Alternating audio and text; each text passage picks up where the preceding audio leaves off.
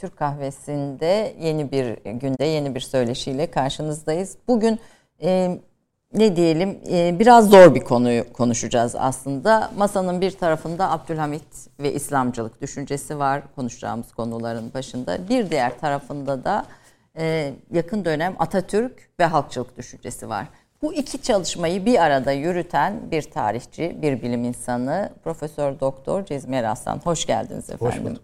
E, malum Cumhuriyet'in kuruluşu 10 Kasım'la birlikte aslında Atatürk ve Cumhuriyet fikri daha çok gündemimizdeydi. Ben de Cumhuriyet'e giden yolu ve Cumhuriyet'in kuruluş sürecini biraz daha detaylı Türk kahvesinde konuşmak istedim. Bu konuyu en iyi bilen isimlerden birisi olarak Cezmi Aslan Estağfurullah, e, teşekkür ederim. konuk ediyoruz. Gerçekten de e, Türk e, akademik çevrelerinde bu konuyu en, en iyi bilen e, bir isim olarak geçiyorsunuz. Hoş geldiniz, lütfettiniz programımıza.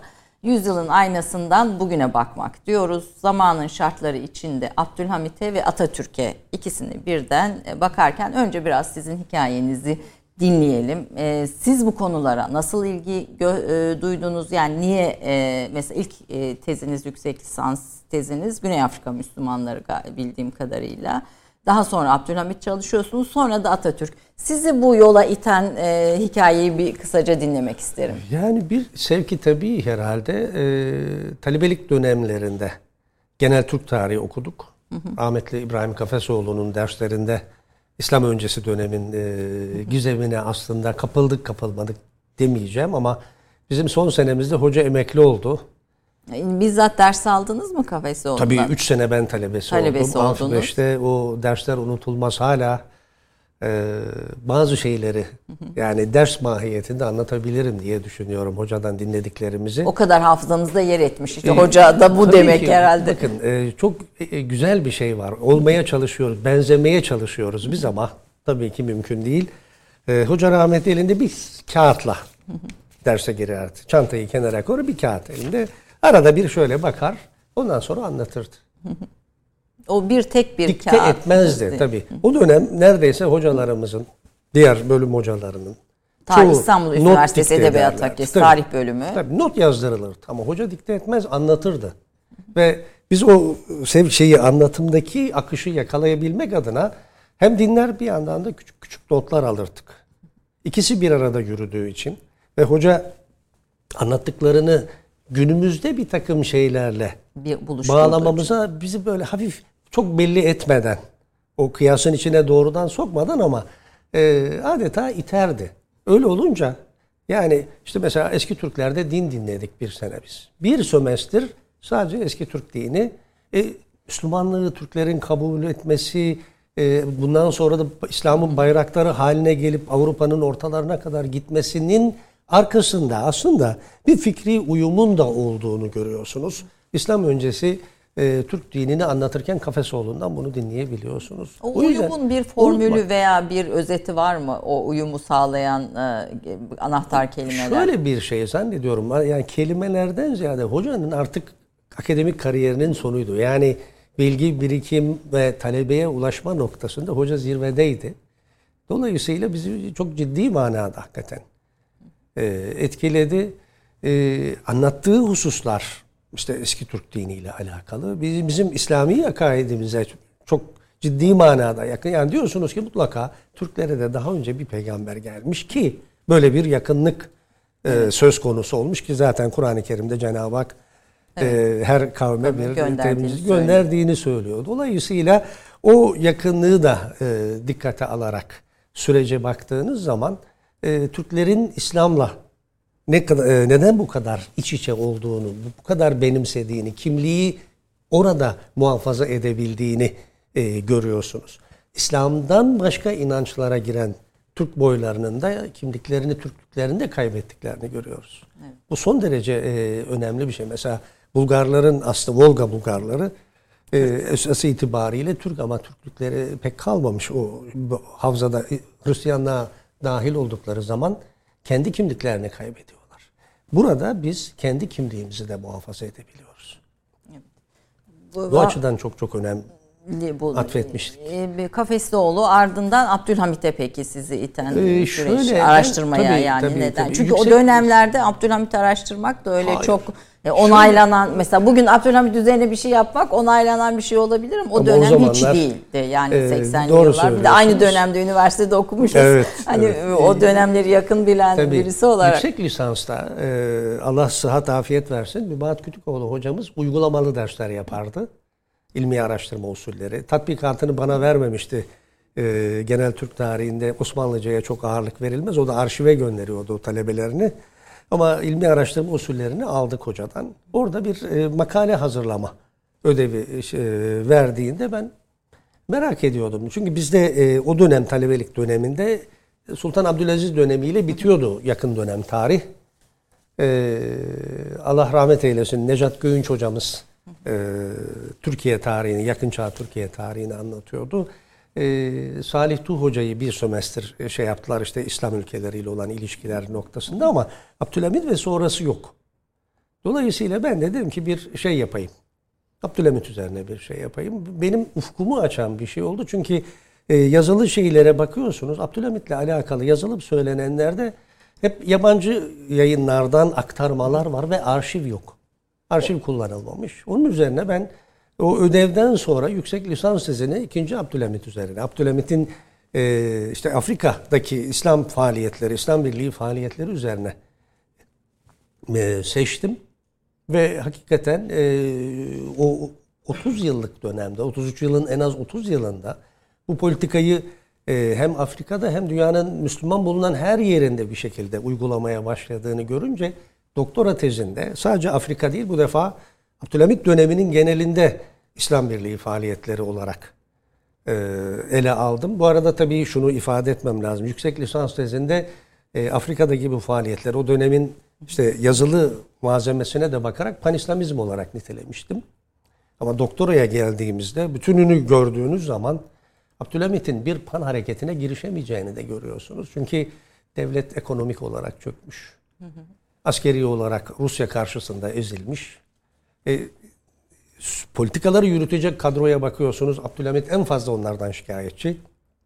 Çünkü e, devlet ricalinin Osmanlı'nın kendi gücüyle ayakta kalmaya inancı kaybolmuş. Ayakta kalacağına inancı kaybolmuş.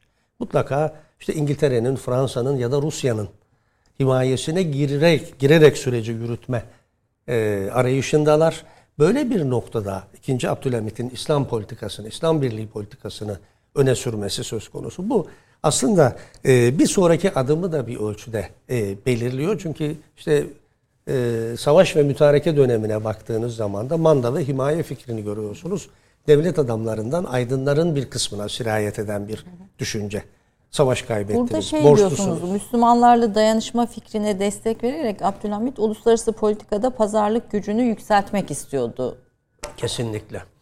Şimdi devletler arası politikada neyiniz var? Ne yapabilirsiniz? Yani e, az gelişmiş bir pozisyondasınız. Avrupa hızla sanayileştiği noktada özellikle 1838'deki anlaşmadan sonra ülkenizde bakkallık yapacak hale gelmiş. Sizin milli üretiminizi baltalıyor bir taraftan. E, tahtı çıkmadan önce 2. Abdülhamit 1875'te borç faizlerini ödeyemeyecek hale gelmişsiniz. E, askeri manada da kaybedince e, bir şeyler yapmanız lazım. E, dünyanın bütün büyük devletlerinin Müslüman sömürgeleri var. Ve bu insanların kafasında da kendi papalıkla toplum ilişkilerine benzer bir şekilde halifenin de bir etkisinin olacağı düşüncesi var. Bunu bizimkilerden önce Batılılar zaten görmüş ve kullanmışlar. Sultan Abdülmecit döneminde işte Fransa Afrika'daki misyoner faaliyetleri için kullanmış. Arkasından bakıyorsunuz 1857 e, büyük sipahi ayaklanmasında İngiltere kendi lehine kullanıyor. Müslümanlar Hindulara yardım etmesin diye halifenin desteği isteniyor. O aşamada Osmanlı padişahlarının ya da halifelerin bu manada bir e, etkili kullanım e, anlayışı da yok. Ama görüyorlar ki İslam dünyasında çok ciddi manada bir şey var. Ve e, sipahi ayaklanmasından sonra e, bağımsız kendi ayakları üzerinde duran İslam dünyasının bir temsilcisi yok. Kala kala bir yarı sömürge durumunda Osmanlı var.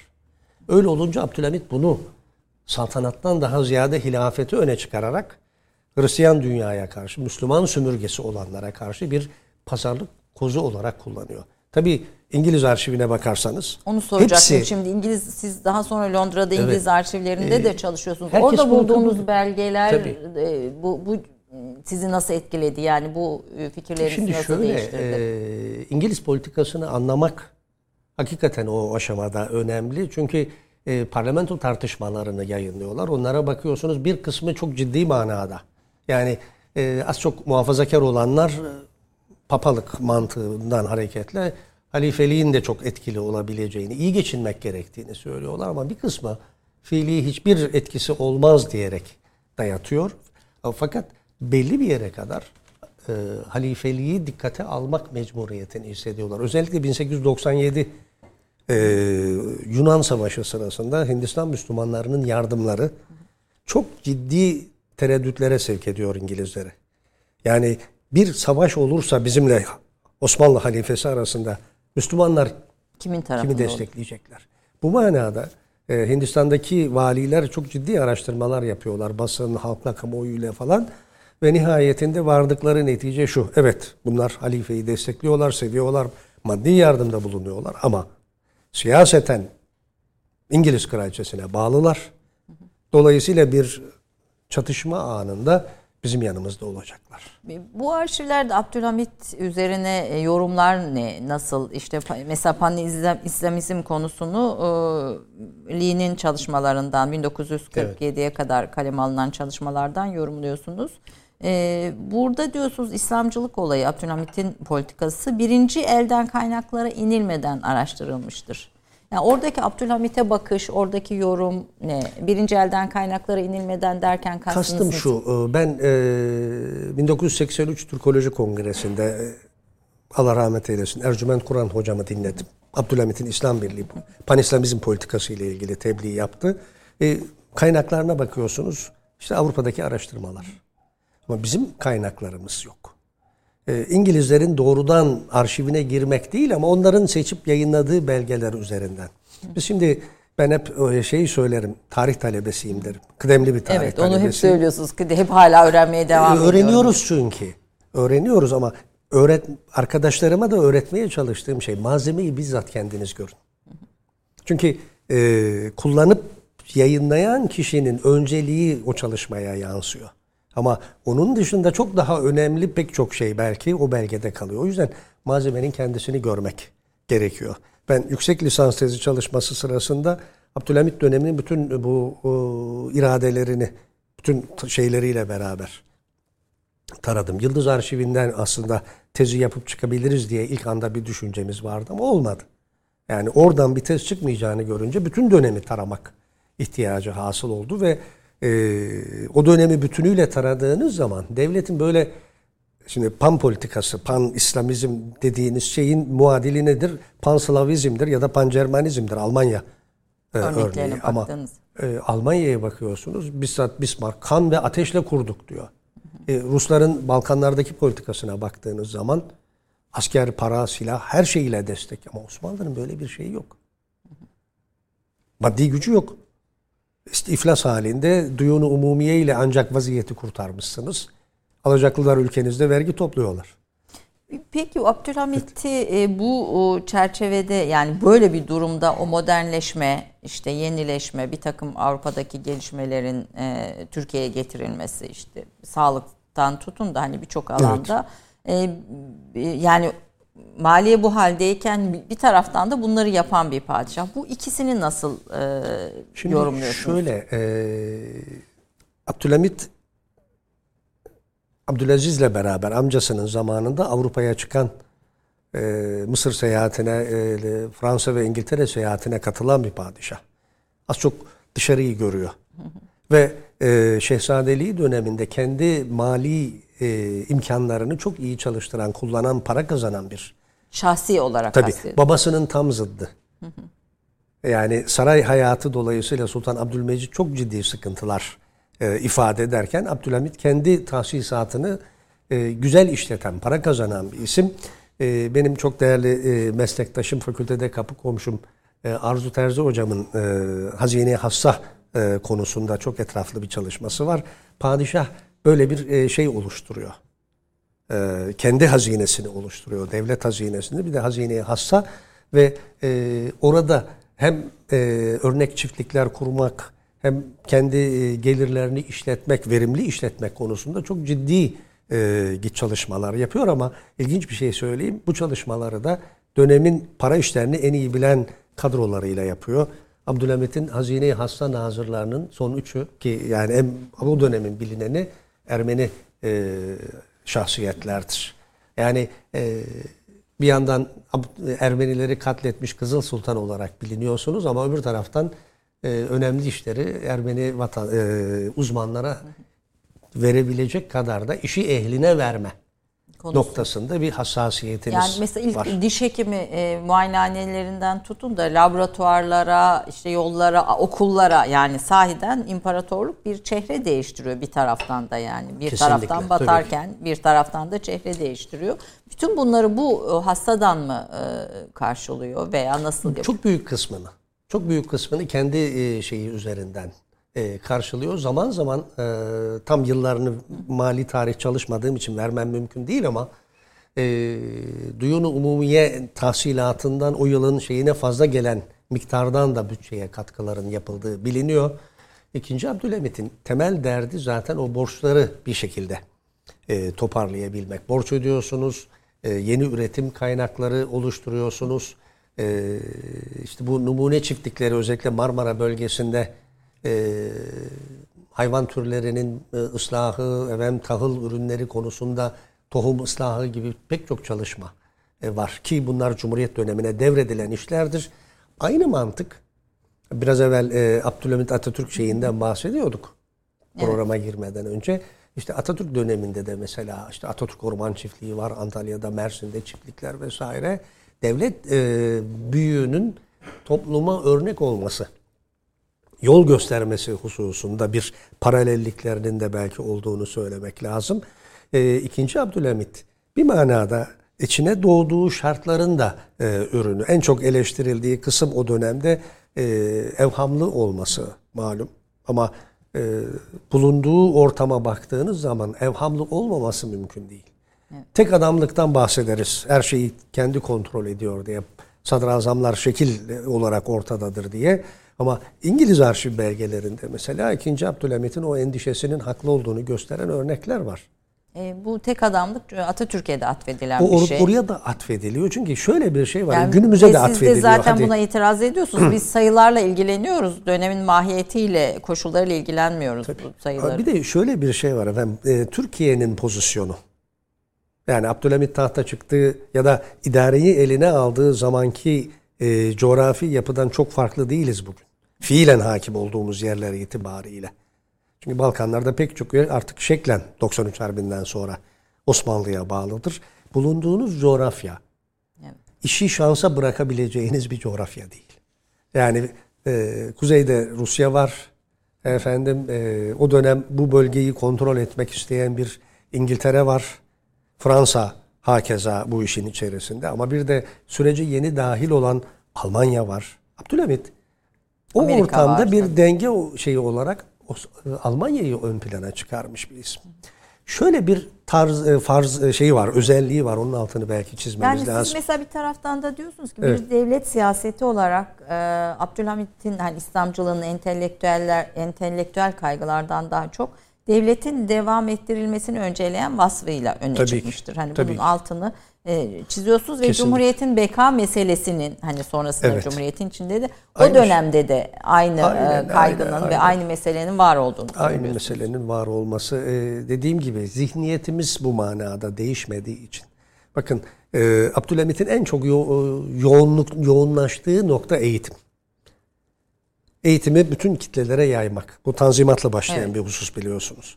Abdülhamit idadileri üzerine bir de Darülfünun'u koyarak ilmi e, zamanı doğru kullanmayı, saat kuleleri vesaireyle ve teknolojiyi e, getirmeye çalışıyor. Buradaki bu e, şey şu, e, eğitimi kitlelere yayarsanız bir vatandaş bilinci oluşturabilirsiniz. Evet. Cumhuriyetin temel e, hedefi de vatandaş bilinci oluşturmaktır.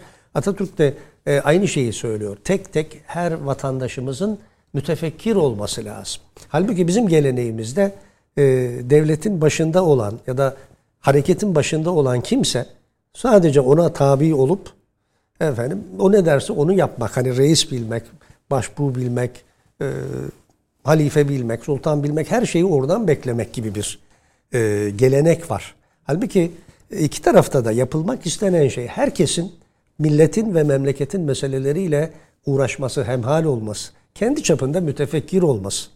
Aslında evet. Abdülhamit devri politikaları öğrenilmelidir. Bugün için öğrenilmelidir diyorsunuz. Neden? Ee, bir diğer e, itiraz ettiğiniz nokta da bu işin hamasete bir politika dehası olarak gösteren e, çabaları eleştiriyorsunuz ve hamasete dayalı değil arşive dayalı çalışılmalı diyorsunuz. E, Bunlarla ilgili de e, görüşlerinizi alıp ondan sonra Atatürk şimdi, konuşmaya tabii, devam geçelim tabii, Cumhuriyet'e. Tabii. Şimdi e, Abdülhamit dediğimiz zaman ben tezimi ilk bitirdiğim dönemde karşılaştığım şeylerdi bunlar. 90'ların başında evet. doktorayı bitirdiğimde efendim aleyhine laf söyletmeyiz diyen hocalarımız vardı. Bir karış toprak kaybetmemiştir, düşmana hiçbir şey vermemiştir diyorlardı Hı. Abdülhamit için. Ama şimdi orta şeye bakıyorsunuz. Tahta çıktığı tarih 1876. E, 77-78 sürecine 81-82'ye kadar olan döneme bakın. Kay, kayıplara bakın. Bir sürü kayıplar var. Yani şimdi olmaması mümkün değil o ortamda. Olmuş. E şimdi bunu yok saymak ve bir mit yaratmak, onu insanüstü bir varlık pozisyonuna çıkarmak, hamaset üzerinden yürümek, biraz işin içine baktığınız zaman çökecek bir şey. Ha bizim toplumumuz genel itibariyle okumuyor, dinliyor ve dinlediği üzerinden amel ediyor. Her konuda, en temel meselelerde de. O açıdan bir yere kadar bunu götürebilirsiniz ama biraz ciddi bir araştırma söz konusu olduğunda nelerin kaybedildiği son derece açık. O yüzden belgeye, bilgiye ve dönemin hakikaten ortamına uygun bir şeyler söylemek ve kalıcı olmak lazım diye ben düşünüyorum. Burada tabii Abdülhamit'in İslamcılığı üzerine bütün e, okunan e, kayıtlar, eserlerin büyük bölümü de yabancı kaynaklar. İşte mesela bunun kurucusu, İslamcılığın kurucusu ve idolü olarak Cemal Ce, e, e Cemalettin Afgani'yi gösterenler var. Evet. Abdülhamit ile ilişkisi var. Siz bunlara da itiraz ediyorsunuz. Ee, ve bir devlet siyaseti olarak 2. Abdülhamit'in İslamcılığını tanımlayacak olsanız nasıl bir İslamcılık tanımı koyarsınız? Şimdi e, şöyle devletin devamı e, esas. Bizim e, klasik devlet anlayışımızda bu var. Yani sadece Abdülhamit için değil. Sadece bu tarafa getirirseniz Atatürk için değil. İslam öncesine de giderseniz devlet ebed müddet. Bunu yaşatabilmek adına da elinizdeki her türlü imkanı kullanıyorsunuz. İkinci Abdülhamit döneminde evet 82'den itibaren İslamcılık politikası, devlet politikası ama Türkçülük e, olarak niteleyeceğimiz uygulamalar terk edilmiş değil. Osmanlıcılık terk diyeceğimiz uygulamalar terk edilmiş değil. Dolayısıyla esas olan şey devleti yaşatmaktır. E, son sürece bakarsanız Abdülhamit'ten sonrakilerde Sultan Reşat da Sultan Vahdettin de 6 asırlık o hanedan mirasını devam ettirme çabası ifade ederler. Kendi ellerinde bu e, miras son bulmasın diye çabalarlar. Mühim olan o devleti e, yaşatmaktır. İkinci Abdülhamit'in o günkü şartlar içerisinde kullanabileceği en e, etkili unsur İslam unsurudur. Dünya Müslümanlarıyla dayanışma unsurudur. İçeride dini kimliği ama milli tarafı da unutmadan e, yaşatma unsurudur. Burada bir çelişki de var. Onu da belki e, işaret etmek gerekir. 76 Anayasası'nda biliyorsunuz devletin e, resmi dili olarak Türkçe ifade edilmiştir. Ama hatıralarda özellikle özel doktorunun e, hatıralarında bahsettiği bir husus var. Burada belki Said Paşa'ya minnet borçluyuz. Arapçayı resmi lisan olarak kabul etmek istedim. Said Paşa engel oldu. Eğer öyle yaparsanız Türklük kalmaz dedi diyor Abdülhamit. Fakat bakın devlet noktasına mesela itaatçıları eleştiririz pek çok şeyde ama 1913'te Arap nüfusun yoğun olduğu yerlerde e, Arapçanın devlet dairelerinde bir resmi lisan olarak, ikinci bir resmi lisan olarak kullanılmasını kabul ediyorlar. Önemli olan en geniş sınır ve en kalabalık nüfusunuzla devleti devam ettirmek. Bakış açısı bu. E, burada e, ki e, o olaylara odaklanırken mutlaka o dönemin e, ana e, temel e, hayatta kalmak için geçerli olan e, duygularını, hislerini de anlamak e, Kesinlikle, gerekir diye e, söylüyorsunuz. Şimdi bugünün mantığıyla bakarsanız 100 yıl önceyi doğru değerlendirmek mümkün değil. O günkü halet ruhiye e, bugünkünden farklı. Ama temel değer olarak bakarsanız devlet devleti muhafaza etmek. Bu bu çizgiden Atatürk'e doğru uzanıyorsunuz. Bunu evet. bir reklam arası verelim. Reklam arasından sonra konuşmaya devam edelim. E, çatışan noktaları Cumhuriyete giden bir yol var. E, Tabii ki. Aydınların, fikirlerin orta, e, ortaya çıkması var. O Cumhuriyete giden yolu ve Atatürk'ü ortaya çıkartan fikirleri ve Cumhuriyeti ortaya Cumhuriyet çıkartan konuşalım. fikirleri konuşalım. Kısa bir reklam arasından sonra.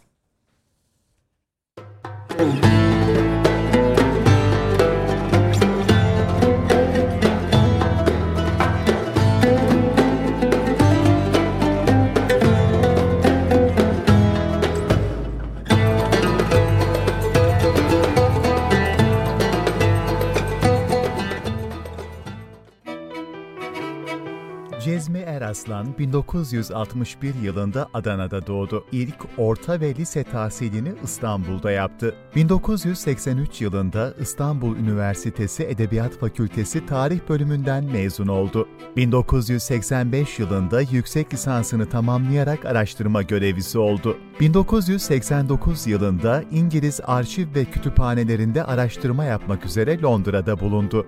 Nisan 1991'de 2. Abdülhamit devrinde Osmanlı Devleti'nin İslam Birliği Siyaseti adlı tezini vererek tarih doktoru unvanını aldı. 1991 yılında Türkiye Cumhuriyeti Tarihi Anabilim Dalı'nda yardımcı doçent kadrosuna atandı. 1994 yılında Yeni Osmanlılardan Atatürk'e Türk aydınında Cumhuriyet düşüncesinin gelişimi konulu takdim teziyle Türkiye Cumhuriyeti Tarihi doçenti oldu. Ekim 1995'te Atatürk Araştırma Merkezi Bilim Kurulu asli üyeliğine seçildi. Yakın dönem Türk düşüncesinde halkçılık ve Atatürk konulu takdim teziyle 2005 yılında Türkiye Cumhuriyeti Tarihi Anabilim Dalı'nda profesör kadrosuna atandı. 2008-2012 yılları arasında Başbakanlık Atatürk Kültür, Dil ve Tarih Kurumu Atatürk Araştırma Merkezi Başkanı olarak görev yaptı. Mart 2013-Ağustos 2018 yılları arasında İstanbul Üniversitesi Atatürk İlkeleri ve İnkılap Tarihi Enstitüsü Müdürü olarak çalıştı. Hala İstanbul Üniversitesi Edebiyat Fakültesi Tarih Bölümü Türkiye Cumhuriyeti Tarihi Anabilim Dalı Başkanı olarak görev yapmaktadır. İkinci Abdülhamit, Mustafa Kemal Atatürk, Türkiye Cumhuriyeti tarihi, Türk demokrasi tarihi ve inkılap tarihi konularında çok sayıda yüksek lisans ve doktora tezi yönetmiş olan Profesör Doktor Cezmi Eraslan'ın aynı konularda yayımlanmış kitap ve makaleleri bulunmaktadır. Ee, bu güzel çalışmaları vaktimiz olduğunca konuşmaya gayret edeceğiz.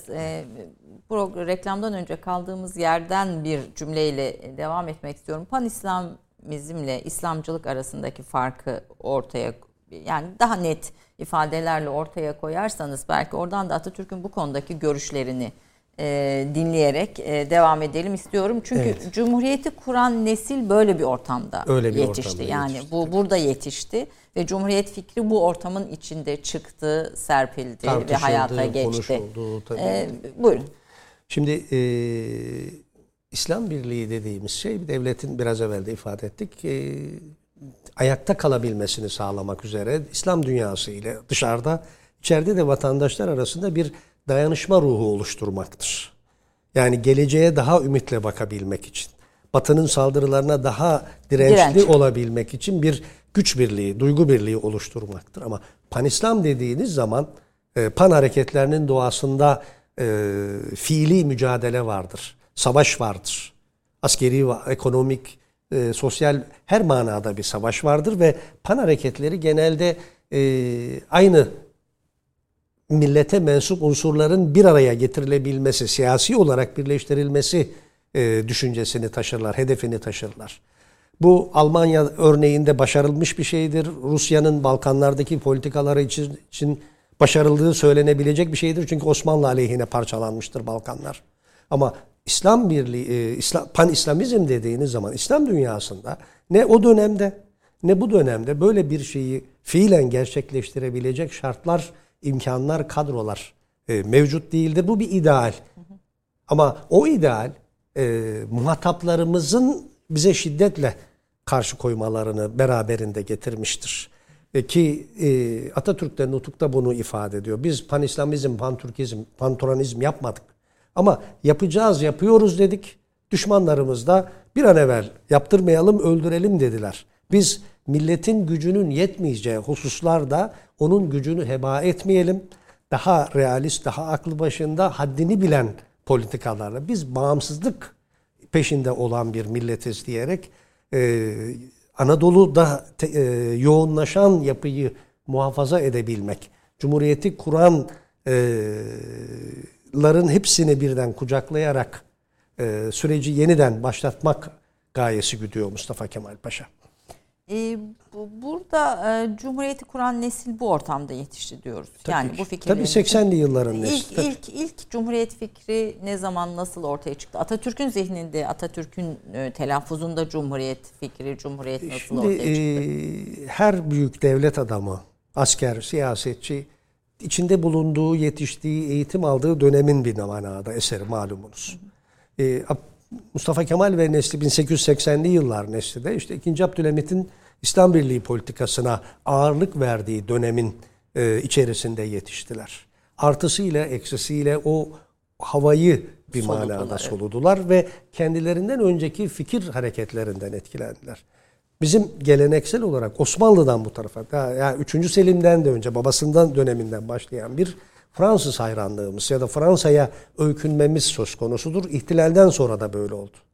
Fransız ihtilali kebiri elbette bizi etkilemiştir ama Türk inkılabı kendi şartlarında gelişmiştir der e, Mustafa Kemal Atatürk.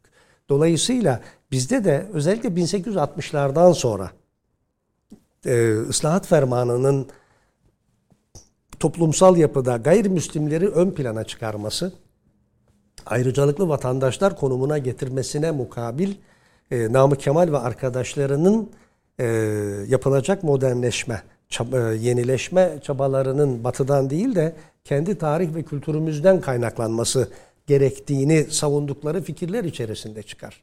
Ve orada öncelikle meşveret, meclisi meşveret, meşrutiyet isteniyor. E, Meclisi Şurayı Ümmet der e, Namık Kemal. E, padişahı ve hükümeti kontrol edecek ama milletin ortak iradesi, daha- doğrusu hakimiyet hakkının ete kemiğe bürüneceği bir yapılanmayı e, önerir. Bu çerçevede hakimiyet hakkı umumundur dediğiniz zaman, halkındır dediğiniz zaman bunun adı Cumhuriyet bunu inkar edemeyiz diyerek de bu sürecin ilk e, müşahhas örneklerini ortaya koyar. E, gerek Ziya Paşa'da gerek Ali Suavi'de bu manada çok net örnekler var. Yani kanun karşısında fakiri, zengini, amiri, memuru herkesin eşit olduğu, ülkenin nimetlerinden herkesin eşit faydalandığı bir sistemi e, Ziya Paşa tarif eder Cumhuriyet dediğiniz zaman. Sonraki aşamada e, itaatçı dediğimiz, Jön Türk dediğimiz yapılanmada da e, Cumhuriyet kavramı tartışmaları söz konusu olur. E, daha ilerisine gidelim. İkinci meşruiyetin ilanından sonra e, Abdülhamit Han tahttan indirildi. 31 Mart vakası dolayısıyla malum. Ağustos 1909'da yapılan anayasa değişiklikleri e, Namık Kemal'in bahsettiği o Meclisi Şurayı Ümmet'in yetkilerini Meclisi Mebusan'a verdi. Ve bu e, mecliste yahu yaptığınız cumhuriyettir arkadaşlar biz cumhuriyet istemiyoruz diye eleştirilere sebep oldu. Yani Osmanlı aydını bu manada baktığınızda cumhuriyeti az çok biliyor. Ne olduğunu ne olmadığını da biliyor ama Atatürk'ün e, söyleminde belki en net ortaya çıktığı yer Erzurum Kongresi arefesidir. Siz 1919-1938 arası Cumhuriyet temel politikası olan halkçılığı zaten inceliyorsunuz Çalıştık, ve bunun e, ortaya çıkışını 1919 olarak belirleyebilir miyiz tarih olarak Atatürk'ün söyleminde? Tabii ki ama halkçılığın da e, özellikle Bulgaristan e, üzerinden e, etkilerini e, aydınlarımızın aldığını, eserlerinde yer aldığını görüyoruz. E, özellikle Türk milliyetçiliğinin e, Balkan Savaşlarından sonra ete kemiğe bürünüp ortaya çıktığı e, dönemin yayın organlarında halkı eğitmek, halka gitmek, halkı her şeye ortak etmek e, düşüncesinin ön plana çıktığını görüyoruz. Bu bir manada Ruslardaki narodnik Hareketi, yaklaşımının da e, Bulgaristan üzerinden yansımasıdır. E, orada güzel örnekler e, veriyor. Mesela e, Ömer Seyfettin'in bir e, şeyinde hatırlıyorum. Diyor ki Bulgaristan'da üniversiteyi bitiren gençler ilk iş olarak ilk görev yerleri olarak 6 ay yolları kapalı dağ köylerine görevlendirilirler. Orada edindikleri bütün o yeni fikirleri kuş uçmaz kervan geçmez hale gelen kışın o bölgelerde gençlere aktarırlar. Yani bir adanmışlıkla e, çalışırlar. Bunu e, biz halka doğru düşüncesiyle ikinci meşrutiyette hayata geçirmeye çalıştık. E, Türk Ocağı ve Türk Yurdu üzerinden, orada yapılan yayınlar üzerinden ki bir ara Halka Doğru dergisi de e, bu manada e, çıkarılmıştır. Yani halka gitmek, halka e, eğitmek bir manada ama bir yandan da halkın o bozulmamış değerlerini alarak bir kimlik oluşturmak çabası söz konusudur. Bu İkinci Dünya Savaşı'na kadar yoğun bir şekilde gitti. Ama ondan sonra artık halkın ayağına gitmeyelim, halk bizim ayağımıza gelsin noktasına doğru da e, bir dönüşüm geçirdi.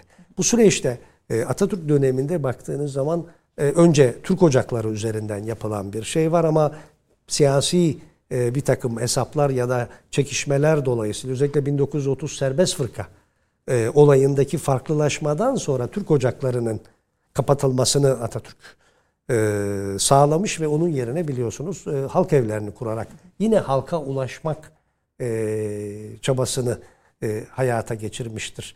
Bu bir manada e, yeni Osmanlılardan bu tarafa halkın pozisyonuyla ilgili tartışmaları da bize e, yeniden düşünmeyi e, aslında e, dayatıyor. Çünkü e, hakimiyet hakkı umumundur. Peki kullanabilecek durumda mıdır? İlk tartışma bu. Devlet ricali diyor ki hayır efendim. Böyle 3 yaşındaki çocuğun eline tüfe, tabanca verirseniz ne olur? Ne yapacağı belli olmaz. Dolayısıyla bu hak şimdilik verilmez. Ne yapalım? Ona vek, e, vekaleten kimler alacak bunu? Bürokratlar, aydınlar alacak. Bir aydın vesayeti o dönemde yeni Osmanlı ve Jön Türklerde e, söz konusu Başlıyor. edebileceğimiz bir şeydir. E, hatta Jön Türklerin e, yeni Osmanlılardan daha belki ileri giderek halktan istedikleri desteği, yardımı görme, görmedikleri gerekçesiyle e, çok ciddi burada e, ağza almak istemem. Gerçi lanet okuyorlar vatandaşa. Biz sizin için, sizin hakimiyetiniz için çalışırken siz bu despota karşı, müstebide karşı bize destek olmuyorsunuz. Lanet olsun böyle halka diye kendi aralarındaki yazışmalarında pek çok şey görüyoruz. Bu dönem aydınında halk e, bir nevi çöldür. Yani ne verirseniz boşa giden, uğraşmanızın bir manada beyhude olduğu bir yerdir. Buradaki farklılık Mustafa Kemal Paşa'da görülüyor. İlginçtir. Ee, Karspat hatıralarında o da benzer şeyler söylüyor. Yani bir gün elime güç geçerse ben yapacaklarımı bir darbe suretiyle yaparım. Niye şey yapayım? Halkın seviyesine ben ineyim. Halkı kendi seviyeme çıkarayım. Yani eğiteyim, öğreteyim, bir seviyeyi çıkarayım. Evet. Bu ne demek? Bu ha evet kavramsal olarak hakimiyet hakkın halkındır ama onun bunu kullanacak seviyeye getirilmesi gerekir düşüncesini de bize e, hatırlatıyor. E, ara dönemde özellikle meclis konusunda Cumhuriyete giden yolda da son derece önemlidir. Atatürk'ün ısrarı çok belirgindir. Yani milletle alakalı kararı savaş sonrası dönemde kim verecek? Padişah mı verecek? Ya da etrafındaki 10 küsür kişilik hükümet mi verecek? Hayır bunlar kandırılabilir. Bunlar milletin menfaatini doğru değerlendirmeyebilir. Dolayısıyla milletin mukadderatı ile ilgili kararı mutlaka millet meclisi üzerinden ve millet vermelidir. Ee, anlayışını ön plana çıkarıyor. Atatürk halkçılığındaki belki en temel fark, e, fark ve çizgi bu. Halk karar vermeli. Tamam e, bu noktada ne yapacaksınız? E, halk bunu rahatlıkla değerlendirebilecek, kullanabilecek ölçüde aydın mıdır, aydınlanmış mıdır derseniz geleneksel yapıda bir toplumdan bahsediyoruz. Evet. Yani Osmanlı'dan bu tarafa geçtiğinizde işte meşhur söylemidir Atatürk'ün ve önemlidir bana göre de aynı milletin yeni bir devleti diyor. Millet aynı millettir. Ve her şeyi bir manada yukarıdan aşağıya beklemektedir. Yani kendi zoruyla almak, ele geçirmek e, ve kıymetini bilmek noktasında biz herhalde daha yeni Ki ben çeşitli Olacağız konuşmalarda 15 Temmuz'u bu manada bir evet. örnek gösteriyorum. Yani vatandaş iradesini ortaya koyup devletine, rejimine sahip çıkmıştır. Ama e, Jön Türklerden bu tarafa söylenen bir şey var. E, Abdullah Cevdet Bey'in öyle bir ifadesi var. İhsan olunan şey istirdad olunmaya maruzdur diyor. Yani e, lütfedildiyse size geri de alınabilir. Evet. Ama eğer siz elde ettiyseniz ki istiklal mücadelesi bu manada son derece önemlidir. Detayına girerseniz onu da tartışmaya açmak belki gerekir ama bu sürecin en temel şeyi Mustafa Kemal Paşa'nın o çöl sandığınız yerde bir hayat gizlidir. Yeter ki halka doğru gitmeyi ve ona derdinizi doğru anlatmayı başarın. Eğer bildiğimiz hakikatleri vatandaşa aktarabilirsek bizi büyük bir şeyle, samimiyetle bağrına basacak ve bizi destekleyecektir diyor. Şimdi burada e, kuvveti, kudreti ve idareyi halka vermek konusunda e, Atatürk'ün Türk devlet tarihinde diyeyim büyük bir e, değişim ve dönüşümü getirdiği, hayata geçirdiği bir realite. Bir diğer şey de bir batı e, şeyi var. Yani batılı bir yaşam tarzını da beraberinde getiriyor. Mesela sizin e, kitaplarınıza bakarken dikkatimi çekmesi Atatürk batıcı değildi diyorsunuz. E, ama bir diğer taraftan da şunu da söylüyorsunuz. Batılı bir yaşam tarzını yani müziğinden e, işte alfabesine evet. işte evet. halifeliğin kaldırması siyasi bir şey. Daha farklı hani orada yaşam tarzı konusunun dışında bir irade söz konusu. Evet e, e, batılı yaşam tarzını o dönüşümü başarmıştır. Yani bu ülke diyorsunuz ikinci e, Mahmut daha, dahil olmak üzere gavur padişah demiştir. Demişti, yani bunu yapmaya, toplum, batılılaşmayı yapmaya çalışanlar. Hatta bu bu nedenle e, hayatını kaybedenler de var filan. Hani burada hem batıcı değildi hem de batılılaşma dönüşümünü büyük bir oranda başarmıştı oradaki, bu ikisi evet, arasındaki. İkisi arasında şöyle bir temel şey var. Atatürk'ün ifadesinde bu muasır medeniyet seviyesini yakalamak. Yani e, o dönem kim gösteriyor e, şeyi temsil ediyor muasır medeniyet seviyesini? Ekonomik olarak, siyasi, askeri, kültürel olarak bir güç halinde Batı var. Şimdi Atatürk içine doğduğu şartların ürünüdür diyoruz ya. 1857'den sonra biraz evvel onu ifade etmeye çalıştım. Türk ve İslam dünyasında bağımsız bir devlet yok. Hepsi sömürge. Ve o dönem Namık Kemal'in sonra e, Cemalettin Afgani'nin reddiye yazmasına yol açacak bir batıda fikri saldırı var İslam'a karşı. İslam terakkiye manidir. Evet. Çünkü Müslümanların hepsi esir. Ortak özellikleri ne? E, dinleri. E, dolayısıyla dinleri üzerinden ki bu Cumhuriyet'in bazı aydınlarına da sirayet eden bir yaklaşımdır. O e, 23 sonrası değişikliklerde, kanun değişikliklerinde toplumsal hayatı değiştirmeye dönük adımlarda ifade edilen, mesela Medeni Kanun'un kabulünde e, Mahmud Esat Bey öyle diyor. Dinler tabiatı gereği statiktir. Toplumu geldikleri dönemin şartları içerisinde tutarlar. Yani ortaçağ, İslam ülkeleri niye esir? İşte bunun için esir çünkü geldiği şartlarda tutuyor.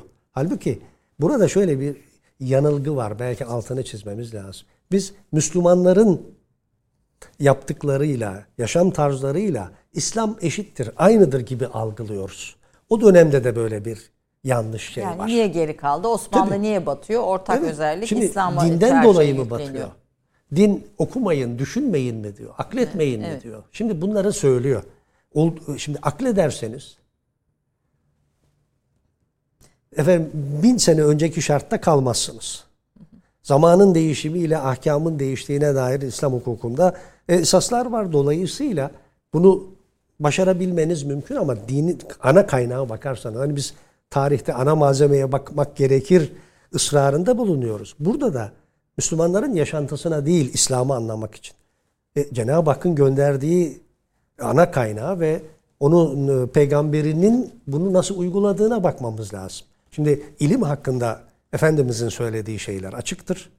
E ama biz 16. Ee, asrın sonundan itibaren bu temel esasları tamamen terk ettik. Bu tabii kötü, kötü yönetimlerin, e, kötü yönetimle kötü beraber tabii geldiği zaman geldiği zaman e, çok farklı bir yere doğru gidiyor.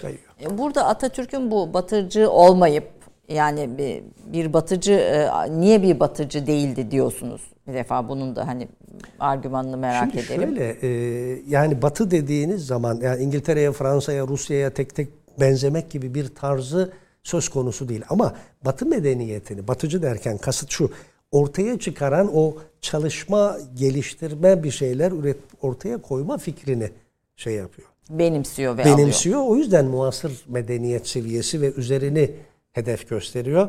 Şimdi e, akıl ve ilim rehberliğinin altını çizer Mustafa Kemal Paşa ki Avrupa'da kilise hakimiyetine karşı aklın ön plana çıkarılması, aydınlanma dediğimiz dönemde e, söylenenlere baktığınız zaman. Evet, e, bu manada bir batı düşüncesini e, Atatürk'ün savunduğunu söylemek mümkün ama bunu yaparken e, Türkiye'nin şartları. Atatürk'ü bu noktada anlamak için ben e, hep onu öneririm. 37 yılında 1937'de meclis açılışında yaptığı bir konuşma var. Belki son konuşması mecliste. Sonra hastalığı var malum. Orada e, uygulamalarını üç esas üzerine ifade ediyor Atatürk. Bizim yolumuzu çizen, üzerinde yaşadığımız yurt. Yani bu coğrafya, bunun şartları, jeopolitiği, yeraltı, yerüstü pozisyonu, kaynakları ve bağrından çıktığımız Türk milleti ve tarihin binbir facia ve ızdırap kaydeden sayfalarından çıkardığımız dersler.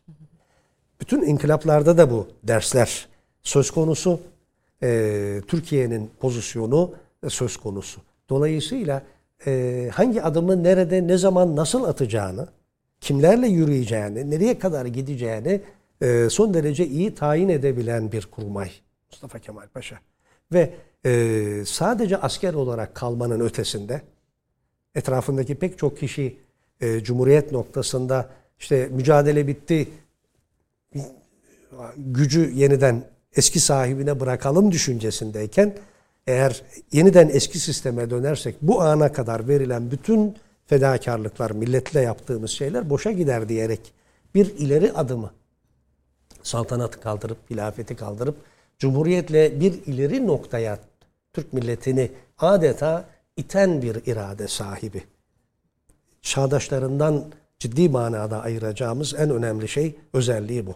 Mustafa Kemal Paşa. Bu, bu iradenin elbette fark e, çeşitli sebepleri vardır. Yani bu iradeyi göstermesinin dönem koşulları, Tabii. kendi karakteri, bir kurmay aklı, e, çeşitli sebepleri vardı. Ama bir diğer taraftan da Türkiye'de bir işte e, ne diyelim bir tartışmanın da tabii beraberinde oldu ve birçok muhalifi de o dönemin içinde tabii. ortaya çıktı. Tabii. Hem Cumhuriyet fikrinin hem Atatürk'ün muhaliflerinin savundukları neydi? Ona karşı çıktıkları temel argümanlar evet, nelerdi? Evet. Şimdi öncelikle şöyle bir ortak şeyden bahsedelim. 15 Mayıs, özür dilerim. E, Yunan'ın İzmir'e çıkışı evet. işi hızlandırıyor ama 30 Ekim 1918 Mondros mütarekesi devletin teslim bayrağı çektiği bir aşama. Ağır şartlar ama işte İngilizlerle iyi geçinirsek vaziyeti toparlarız diyerek bunları biz kabul ediyoruz. Akabinde bir sonraki adım İstanbul açısından bakarsanız Sevr'in uygulanma süreci var. Yani Sevr'i meclis kapalı olduğu için onaylamadı ama hükümet kabul etti ve uygulaması için de adımlar attı.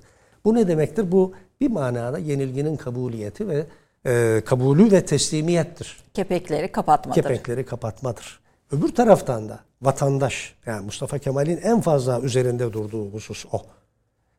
22 Mayıs'ta Samsun'a çıktıktan 3 gün sonra millet bugünkü hükümete bütünüyle sadıktır, tabidir ama hakimiyeti milliye düşüncesini gerçekleştirmek için de mücadeleye hazırdır diyor. Niye diyor? Çünkü 30 Ekim'den sonra doğuda başlamış Ermeni tehlikesine karşı insanlar bir araya gelmişler. Kars İslam Şurası 5 Kasım'da hafta geçmeden orada bir teşkilatlanma var. Elbette bunlar kendilerine sorulursa Osmanlı ile devam etmek istiyorlar. Hanedanla devam etmek istiyorlar o aşamada. Adım adım e, Karadeniz'de mesela işte Trabzon Ermeni Devleti kurulursa çıkış Trabzon'dan verilecek. Trabzon Müdafaa Hukuk Cemiyeti ile Erzurum Müdafaa Hukuk Cemiyeti Erzurum Kongresi'ni oluşturuyorlar. O tarihe kadar e, Mustafa Kemal Paşa buna sonradan e, dahil oluyor ama o aşamada gençlerle yaptığı konuşmada e, Cumhuriyet fikrini paylaşıyor onlarla. Ali, Ali Birinci ağabeyimin, hocamın e, yayınladığı e, hatıra defteri var. Süleyman Necati Güner'in Albayrak gazetesini çıkaran o dönemde ve Erzurum Kongresi'nin önemli isimlerinden. Sonra da muhalif. Onun hatıralarında bu toplantı öncesi lise bahçesinde gençlerle konuşurken bir anda diyor etrafını sardılar gençler. konuştu onlarla. Ve sonra hep beraber yaşasın Cumhuriyet diye gençler bağırmaya başladılar böyle tezahürat yaparak diyor. Yani onlarla paylaşıyor. Sonra 1919'dan e, söz ediyoruz yani bunlar. Hay, hay, Erzurum Kongresi evet, öncesi. Evet, evet, daha evet, kongre evet, şeyi yok e, baktığınız zaman. Daha o bile yok. O bile gerçekleşti. Şimdi böylesi bir ortamda fikri açık ve net. Yani ne yapacağız? Biz idareyi, iradeyi halka vereceğiz. Ha öncesiyle kıyaslarsanız vatandaş hazır mı? Bu iradeyi ortaya koydu. Hazır ama o kritik eşiği atlamak çok önemli. Yani hanedanla devam edecektik. Evet. Yani irademizi ortaya koyduk. Bağımsız yaşamak istiyoruz ama işte Osmanlı ile yaşamak istiyoruz. Oradan nasıl vazgeçeceğiz? Burada 15 Mayıs İzmir'in işgali bir kırılma, kırılma noktası. Oluyor. Yani e, Yunan orada sahaya çıkıyor. 6 saat çok ciddi bir e, kırımdan geçiriyor insanları dipçiklerle efendim e, süngüyle vesaire insanlar ölüyor. 200'ün üzerinde kaybımız var. İçişleri Bakanlığı'nın yayınladığı bir genelge var valiliklere. 6 saat süren işgal ameliyesinden sonra hükümet konağının önünde bayrağımız dalgalanıyor, hakimiyetimiz sürüyor diyorlar. Yani tamamen artık şekli hale dönmüş bir hakimiyet yani devlet var. mekanizması çökmüş, bitmiş, bitmiş. Artık devam edecek bir irade bu manada ee, söz konusu. Burada tabii bunların hepsi çok detaylı başlıklar ve e, önemli e, hem yazılarınız, makalelerinizde birçok detay bilgi var ama ben tabii biraz daha temel başlıkları e, öğrenmek istiyorum. Mesela hanedanla Atatürk'ün ilişkisini doğrusu merak ediyorum. Mesela hanedan ile Atatürk'ün ilişkisi evet. nasıldı? Mesela İttihatçılarla farkı neydi Atatürk'ün? Yani evet. onu daha farklı bu fikirleri uygulamaya iten, hale getiren sebepler neydi? Mesela bir Enver Paşa'dan farkını sizin gözünüzden, araştırmaların gözünden evet. dinlemek isterim ama bir kısa reklam arasından sonra diyelim. Tamam.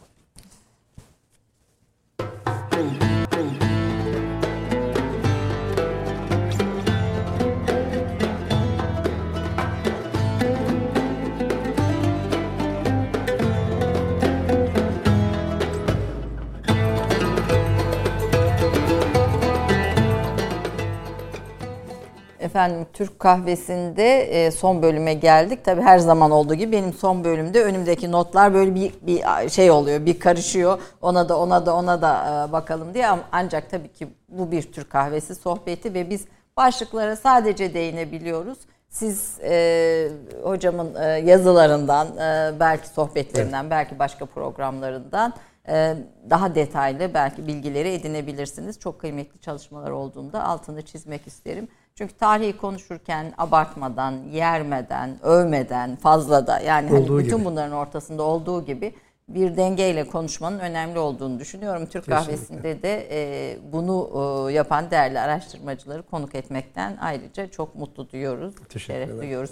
Bu arada tabii hiç özel hayatınıza falan e, giremedik. Hani evet. Hani ona da geçeceğim ama e, evet. E, eşiniz e, meslektaş mı? E, kütüphaneci. Kütüphaneci. Yardımcı e, dallardan sayılır, meslektaşım sayılır.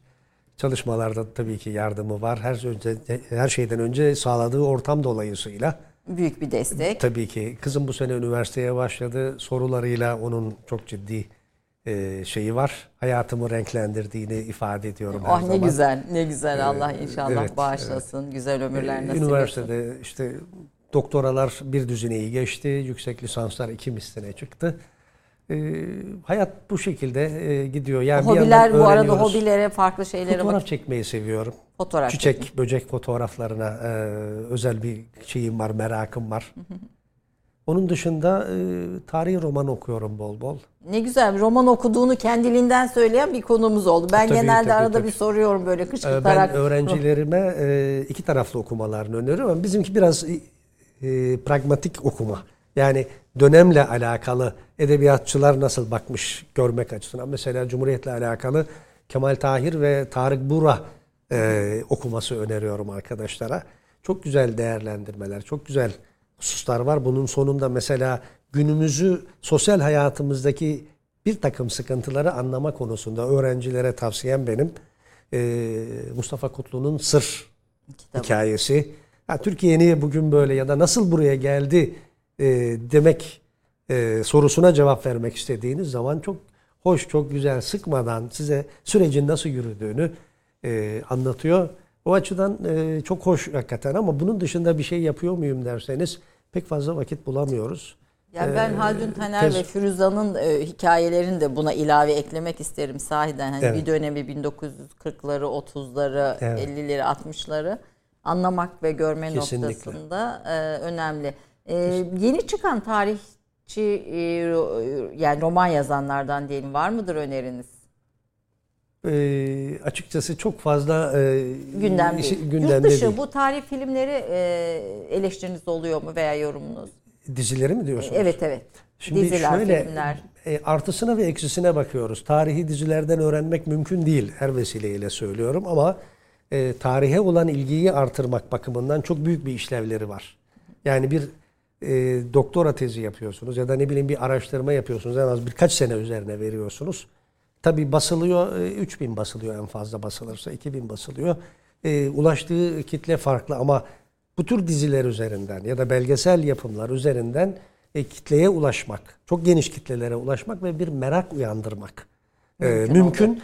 E, benim tavsiyem şu, orada ilgi duydukları şeyi e, araştırmalarla takviye etsinler. O bir film netice itibariyle. Evet. Bu buradan merak edip Evet, onlar oradan, inceliklerine ha, Oraya girsinler. bir menfez açarsa, bir boşluk e, oradan içeriye geçmek ve malzemeye doğrudan ana malzemeye dayalı çalışmalara ulaşmak için bir vesile olursa hizmetleri paha biçilmez Evet. diye ifade edeceğim. Ben e, yakın tarih olması sebebiyle Cumhuriyet tarihinin çok doğru anlaşıldığını ve çok doğru bilindiğini ve doğru öğretildiğini de düşünmeyen yani Evet. düşünmüyorum açıkçası. Çünkü gençlerle konuşurken falan bakıyorum çok yakın tarihe e, ilişkin bilgileri çok yüzeyel. Çok E, yüzeysel, evet, maalesef. Yani orada o merakları derinleştirmekte belki bu filmlerin etkisi büyük. Kesinlikle. Şimdi e, reklamdan önce Atatürk'ün hanedanla ilişkisi yani saltanatı kaldırdı, hilafeti kaldırdı ve bundan dolayı bir muhalefet ve bugün de devam ediyor aslında. kesinlikle. Hani bugün de baktığımızda o o hat, o muhalif hat bugün de devam, Devam ediyor. Kanal E, devam ediyor. ve devamda kılık kıyafet, harf devrimi ki Evet. izleyicilerimizden de buna dair sorular var ve harf devrimiyle birlikte köklü bir e, e, şey değiştiriyor, ray değiştiriyor. Ray değiştiriyor. evet, evet. Bir Makas hanedanla ilişkileri ve devamında bunlarla bir kısa özetle. Efendim ikinci meşrutiyet döneminden belki bu aşamada başlamak lazım. Çünkü itaatçıların e, meşrutiyeti ilan ettirdikten sonra devlete hakim olma e, serüvenleri biraz uzun.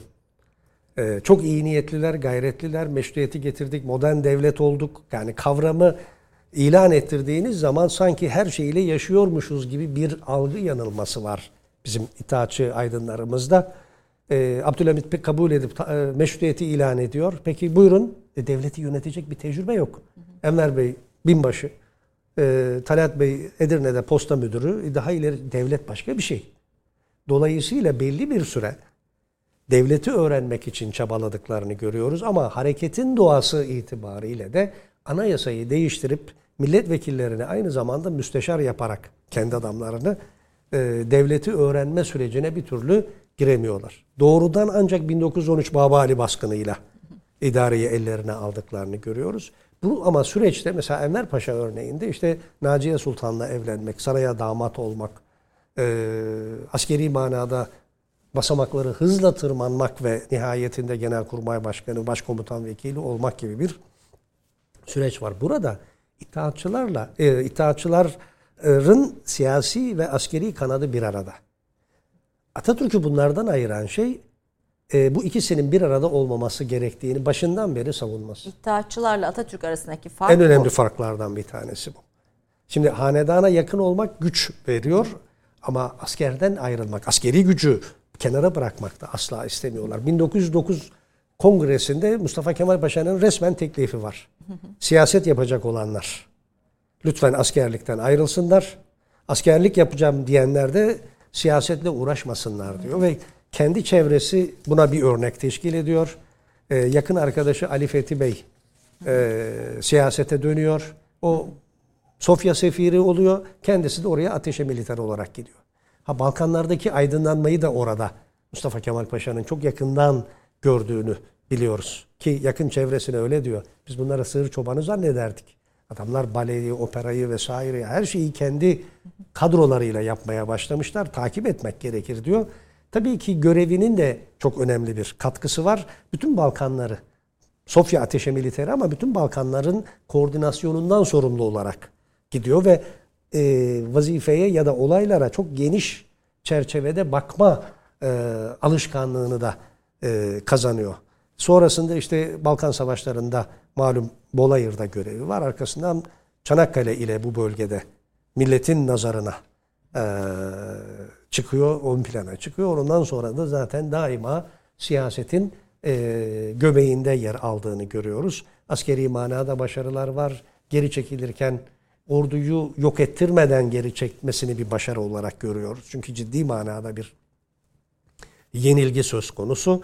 Ve ondan sonra da Mustafa Kemal Paşa da siyaset içerisinde e, onun da saraya damat olma gibi bir takım şeyleri konuşuluyor. Bu noktada hanedan mensuplarının söyledikleriyle e, paşa tarafından bakılarak söylenen şeyler aynı değil tabii ama şu bir vaka eğer olabilse e, ikinci bir Enver vakası belki e, ortaya çıkmış olacaktır.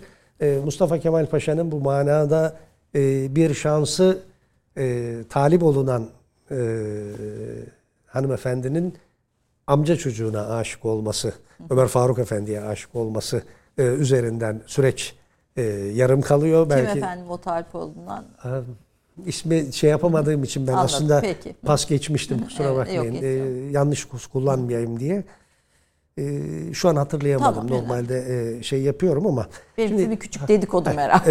Evet, böyle bir fark var. Mustafa Kemal Paşa e, bu yaklaşımını yani askerin siyasetle uğraşmaması e, yaklaşımını kendisi iş başına geldikten sonra da 3 Mart 24 kararlarında e, askerin e, erkan harbiye riyasetine, vekaletin riyasete çevrilip başkanlığa döndürülüp başbakanlığın kontrolüne verilmesiyle sağlamaya çalıştığını görüyoruz.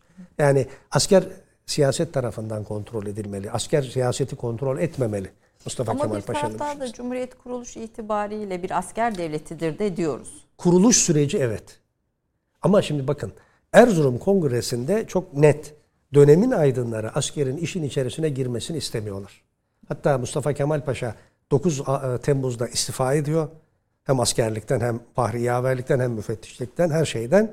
Ama e, Erzurum Kongresi'nin açılışına giderken e, askeri kıyafetle ve fahri yaver kordonlarıyla gidiyor. Niye? Bu bir toplum üzerinde etkili bir, bir şey. Mekanizması, evet. Ve dönemin şeyleri yani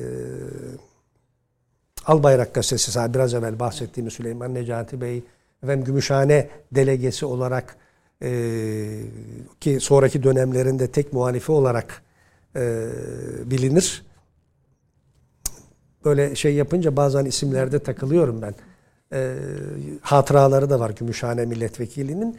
Paşa'ya o haliyle yani askeri kimliğiyle toplantıya girmesine karşı çıkıyorlar. Ve salondan çıkarıyorlar Mustafa Kemal Paşa'yı valinin e, yedek takımını giyerek tekrar giriyor. Sonuçta Erzurum Kongresi'nin başkanlığına seçiliyor paşa ve süreci kontrol ediyor. İki delege istifa ediyor. Rauf Bey ile e, Mustafa Kemal Paşa kongre delegesi olarak sürece giriyorlar. Aydınlar haklılar kendilerince. Çünkü İttihat Terakki'nin bu siyasetle uğraşma, asker ve siyaset şeyi karşı taraftan e, halasker zabitan dediğimiz bir grubun ortaya çıkmasına yol açıyor. Hürriyet ve İtilaf Fırkası'nın askeri gücü gibi. Dolayısıyla e, Balkan Savaşı'nda özellikle bu iki siyasete bulaşmış subay grubu birbirine giriyorlar. Birbirlerini desteklemiyorlar. Yani yardıma gideceği e, birliğin komutanı itaatçıysa itilafçı subay ayak sürüyor, gecikiyor. Onun başarısı ya da başarısızlığını bir manada etkiliyor. Bu İttihatçı itilafçı çekişmesi bizde mütareke döneminin sonuna kadar devam, devam eden bir ayrılıktır. Milletin enerjisini boşa e, sarf ettiren bir şeydir, yaklaşımdır. Dolayısıyla aydınlar diyorlar ki asker bulaşmasın. Ama memleket işgal altında askersiz ne yapabilirsiniz? Yani mücadele edeceksiniz. Etmezseniz kullanacağınız tek şey işte Wilson prensipleri, self determinasyon ilkesi ama Batı'nın bu manada bir samimiyeti yok. Onlar şark meselesini artık bitirmek, Türkleri bu coğrafyadan göndermek gönderemiyorlarsa da Anadolu'nun ortasında küçük bir beylik gibi muhafaza etmek e, planlarını icraya koymuşlar. Böyle bir noktada asker olmazsa düzenli askeri birlikler olmazsa bir şey yapamazsınız. 15 e, Mayıs'tan itibaren Yunan işgaline karşı Kuvayi Milliye direniyor ama ilk çar, e, çarpışmada başarı kazanıyorlar. İkincide Yunan daha kuvvetli geldiğinde daha geniş alanları işgal etmeye başlıyor. Dolayısıyla bir düzenli ordu mecburiyeti var ve biz düzenli orduyu ancak meclisin neredeyse ilk yılının sonunda 1920'nin sonunda kurmaya başlıyoruz. Ee, bu süreçte Atatürk'e, Cumhuriyet'e giden noktada da muhalifler var. Onu ifade edeyim. Bu muhaliflerin e, ne diyelim e, siyasi kimliklerini nasıl tanımlayabiliriz? Şöyle e, daha muhafazakar. Biraz e, ben Akif için onu kullanıyorum. Romantik bir muhafazakarlık.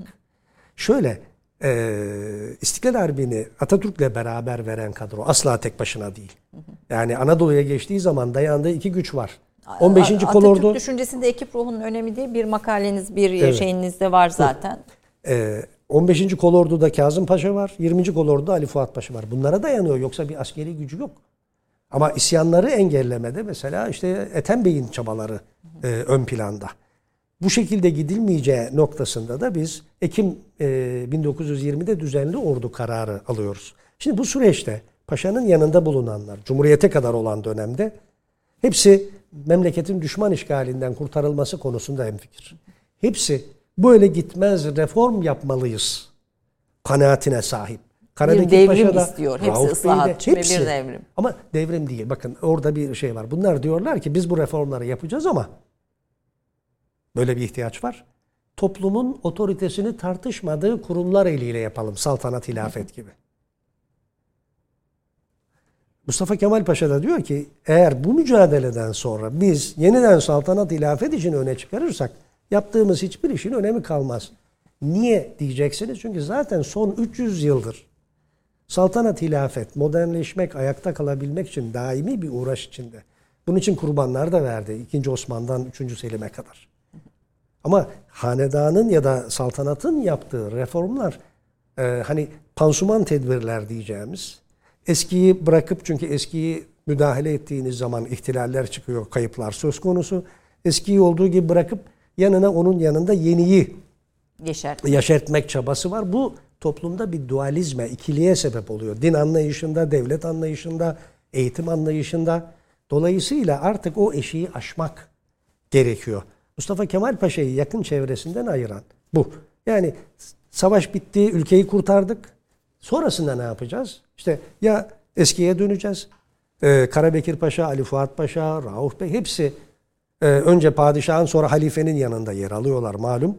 Ki e, Terakki Perver Fırkayı da hilafetin kaldırılmasından sonra kurup yine muhalefetlerini devam ettiriyorlar.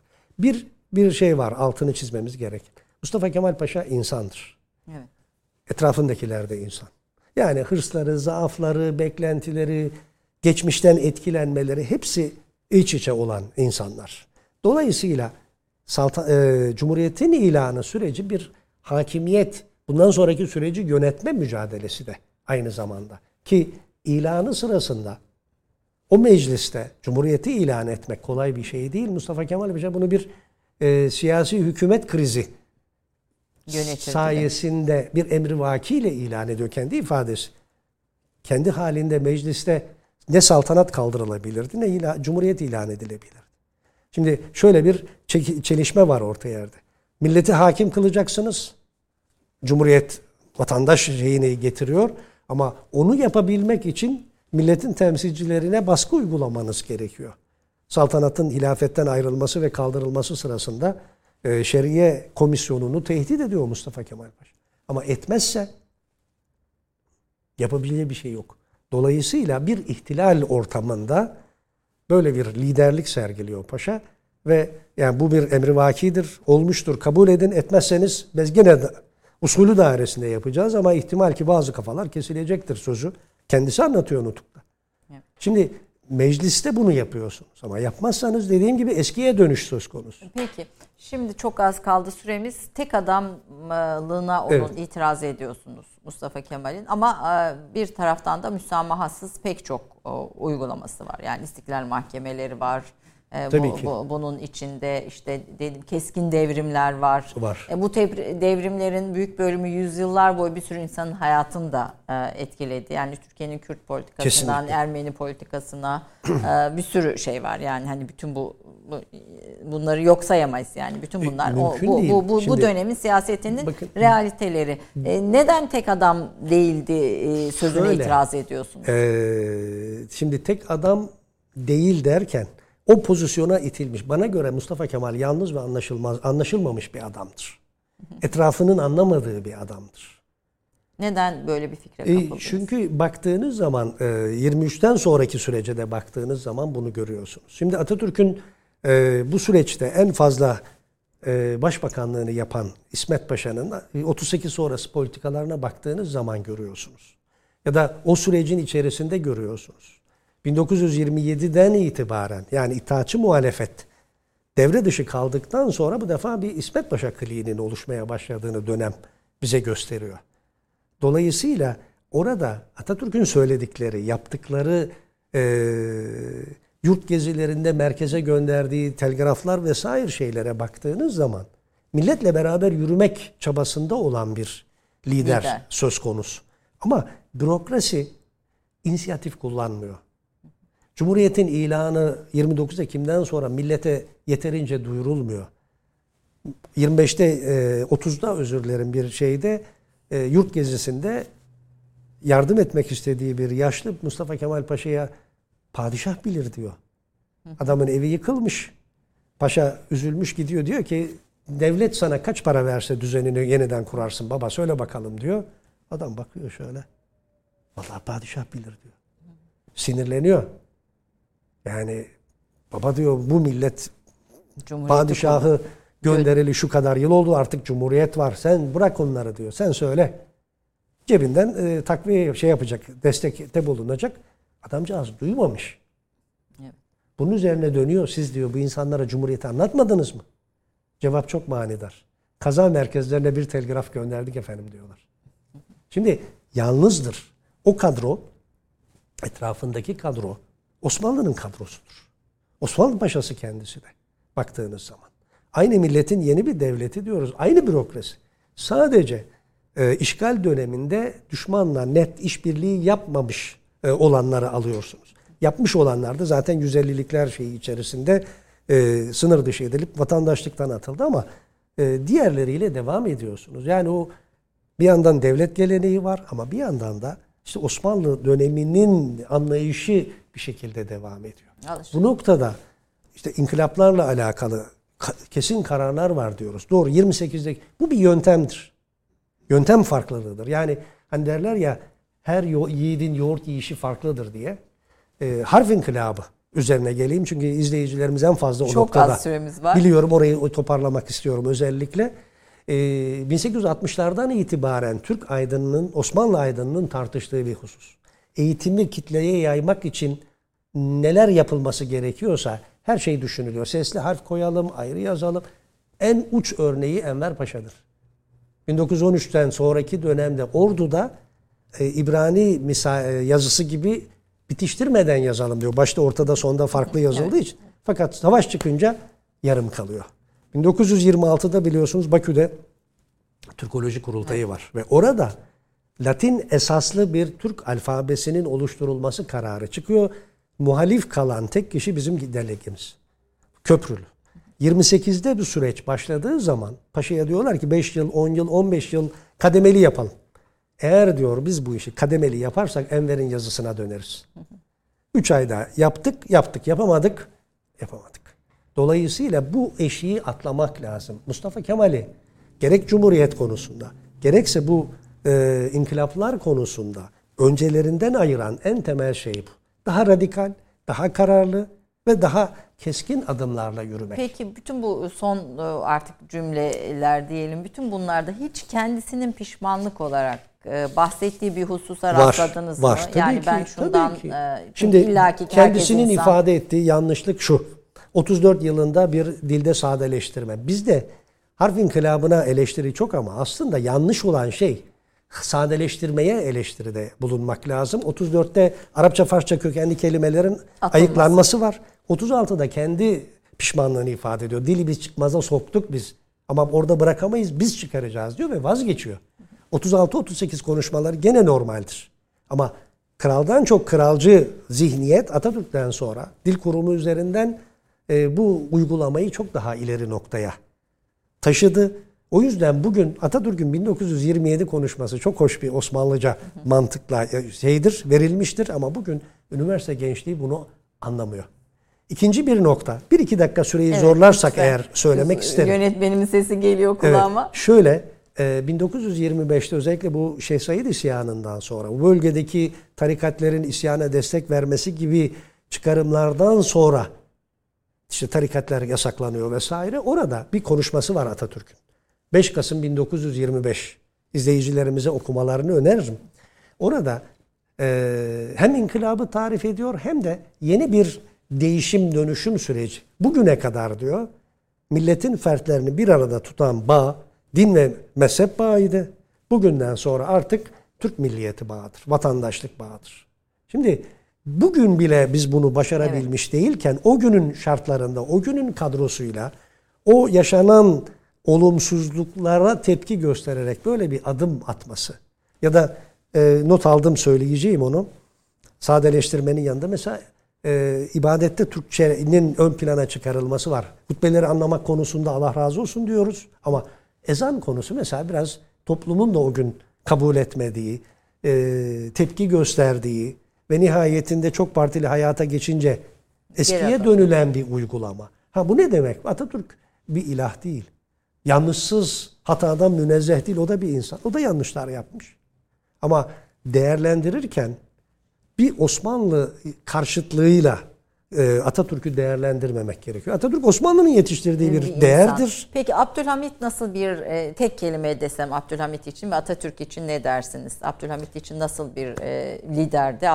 Atatürk nasıl bir liderdi? Kendi şartlarının e, bir manada şekillendirdiği liderdir ama ikisinin ortak paydası devlettir, devleti muhafaza etmektir ve milleti borçsuz, harçsız, çağdaş medeniyet seviyesine ulaştırma gayretidir. Yöntemleri, araçları, tarzları farklıdır ama hedef özüne bakarsanız aynıdır. Bunun belki çok e, uç bir örneği olacak ama e, ben kitapta da yazmıştım onu.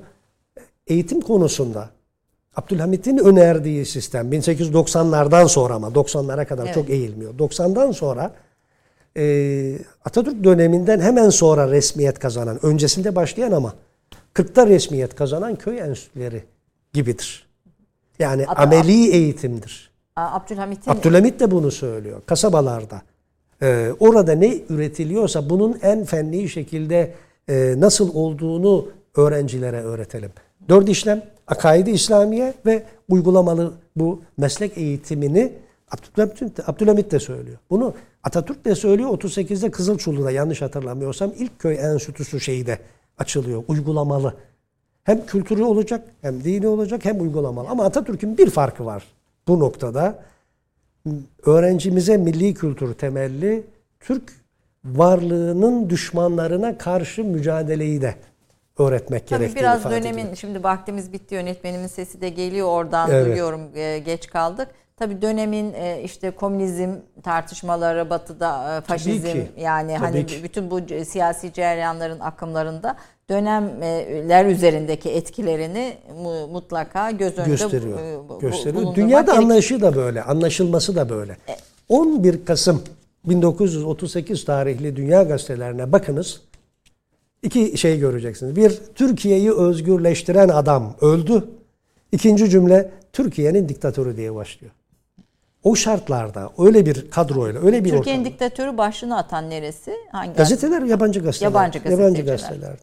Türkiye'yi özgürleştiren adam ama tarif eder o dönemde bu bir nevi e, dönemin e, şeyinde şartlarının gerektirdiği bir o kontrol bakmak ihtiyacı. Gerekiyor. Ama tabii ben evet. E, iyi bir Kemal Tahir okuyucusu olduğumu düşünüyorum. Kemal Tahir'in de itirazları, eleştirileri çoktur. Tabii ki. Tabii. Ee, Atatürk'e ve hani o onlara nasıl bakıyorsunuz diye soracaktım ama süren bitti. Bu kadar. Bir başka zaman bir başka İnşallah. sohbet edelim. Efendim Türk kahvesinde hızlı bir turla iki devlet adamını anlamaya çalıştık aslında. Ee, Evet. yol gösterdiğiniz ve bu izahlarınız ve çalışmalarınız için teşekkür ediyorum. Bilgiler, belgeler ve arşivler eşliğinde ön yargıları bu masaya getirmiyoruz zaten.